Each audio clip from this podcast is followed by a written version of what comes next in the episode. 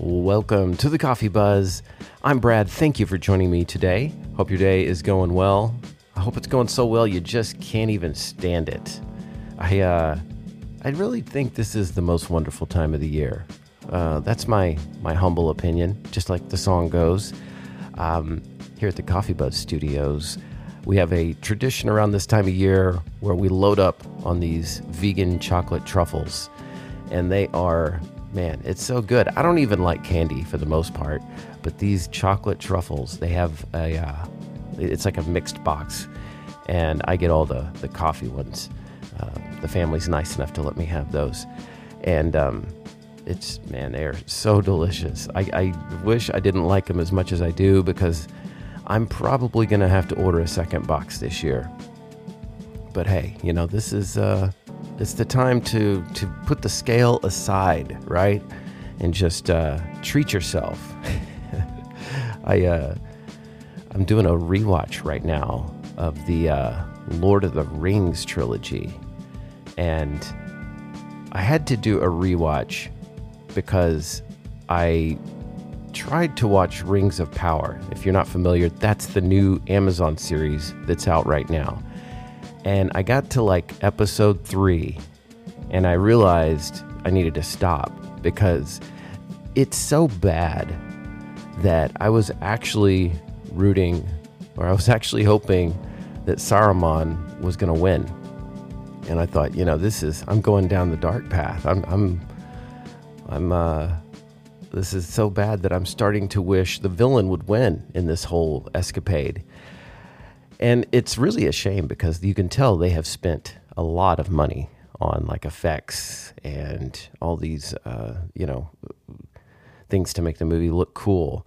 But the writing, uh, it's because they're out of source material. There's no more Tolkien books left to pillage. And so they've just got, you know, regular writers that aren't on Tolkien's level. And um, I think because the original, you know, Lord of the Rings, The Hobbit was such good writing that whenever there is someone trying to pick up where it left off, you know, very few people can write like Tolkien. And uh, they they definitely did not hit it out of the park on this one. And I don't know, maybe I should go back to it, but I don't think I can. You know, I think I'm just going to leave it at the season or uh, episode three where I stopped watching. And uh, I it was so bad that I had to kind of like go back to the original and remember like how good it was. And it really gave me a new appreciation for it. You know, there's nothing like someone desecrating something you love to make you appreciate the original.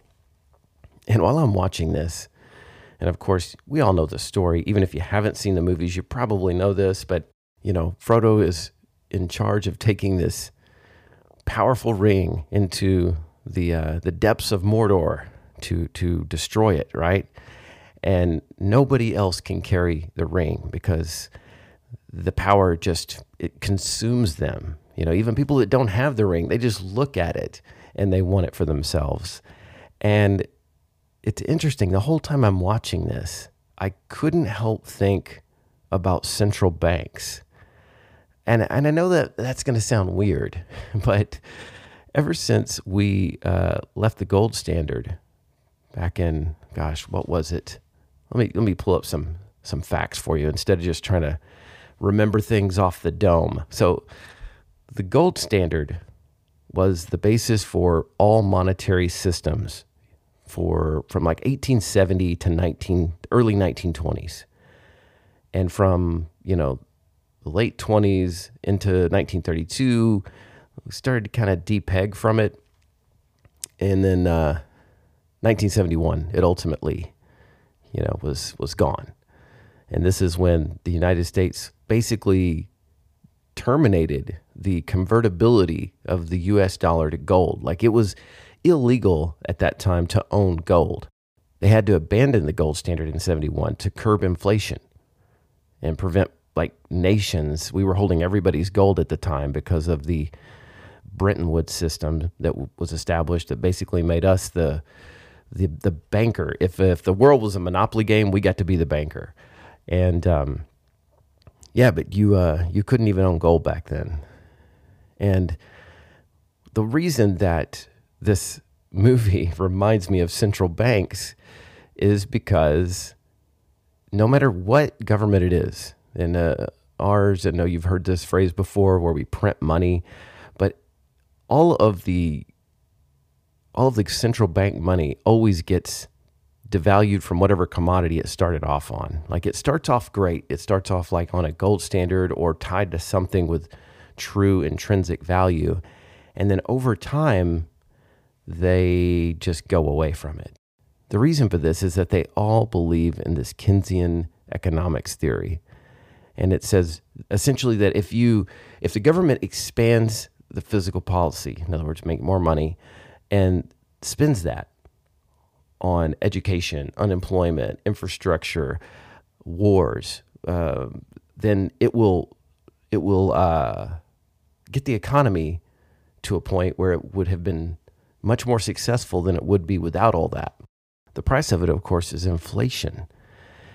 And it's it's kind of interesting and sad the way it all works because inflation isn't just oh my bread is costing more you know at the at the uh, at the grocery store although that's happening um, it is a way that they put off the paying the bill for all these things they want to do like mainly through uh, defense spending and so if you think about this like the very people that get hurt the most by inflation are the ones that are expected to fight the wars.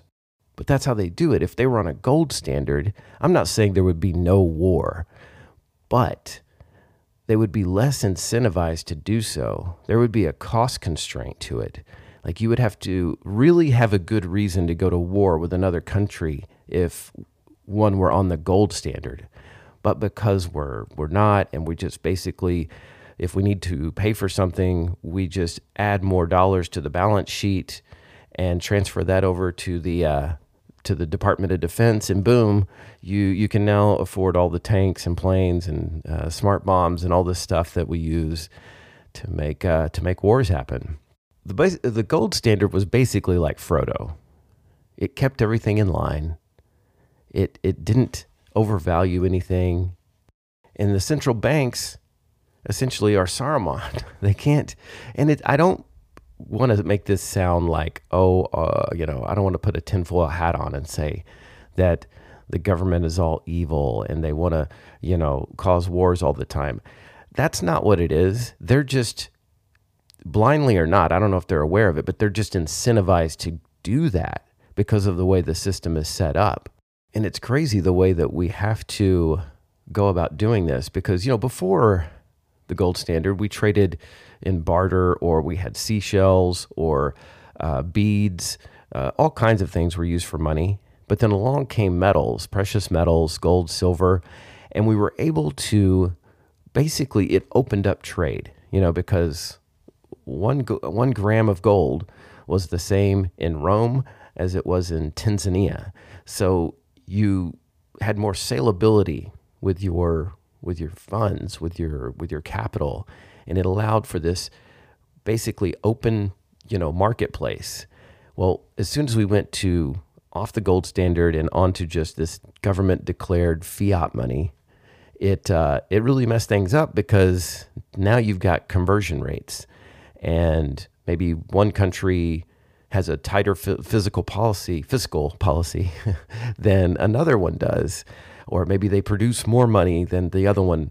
And so this whole mechanism of the International Monetary Fund, they were founded to try to like even it all out, try to figure out the conversion ratio. And um, we we do all of these things, have all these levers and uh, pulleys trying to manipulate it, and it's something that the gold standard just did naturally. But of course, we think we can do better because we want more to trade with. We want to go on leverage. We want to use debt. And uh, I mean, it just echoes the sentiment, you know, that I guess the the takeaway is like whoever has the most toys wins at the end of the day. And it's it's kind of getting away from us. Imagine if you could just save your money and retire. Like you didn't have to research index funds and 401ks and Roth IRAs and you know, uh, SPACs and all these other crazy investment vehicles that we have to include in a portfolio just to retire, you know, with a comfortable life.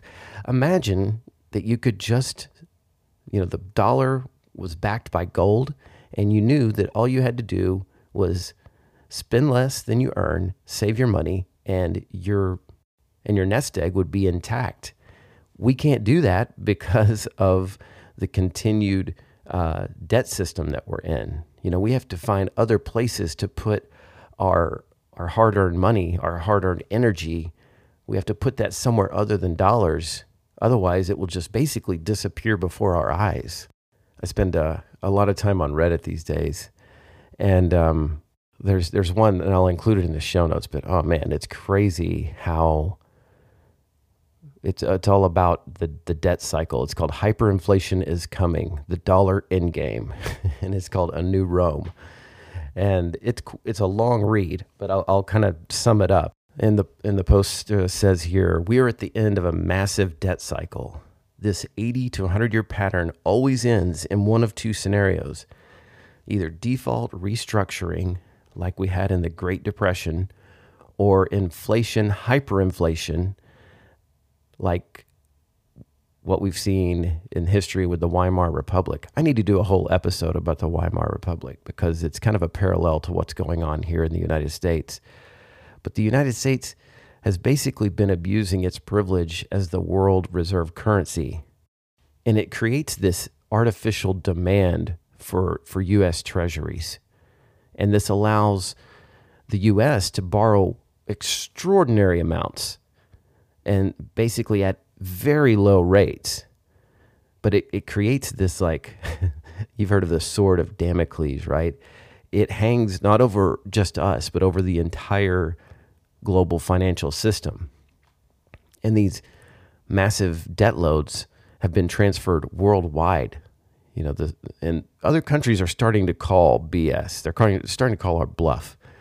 Um, there's already I think, an initiative with Brazil and China and some other countries to basically dethrone the dollar.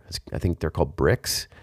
Um, but yeah, there's we pawn off our debt onto everybody else. It creates this systemic risk within our financial system because it's all built on derivatives, which you know it's basically like gambling, you know.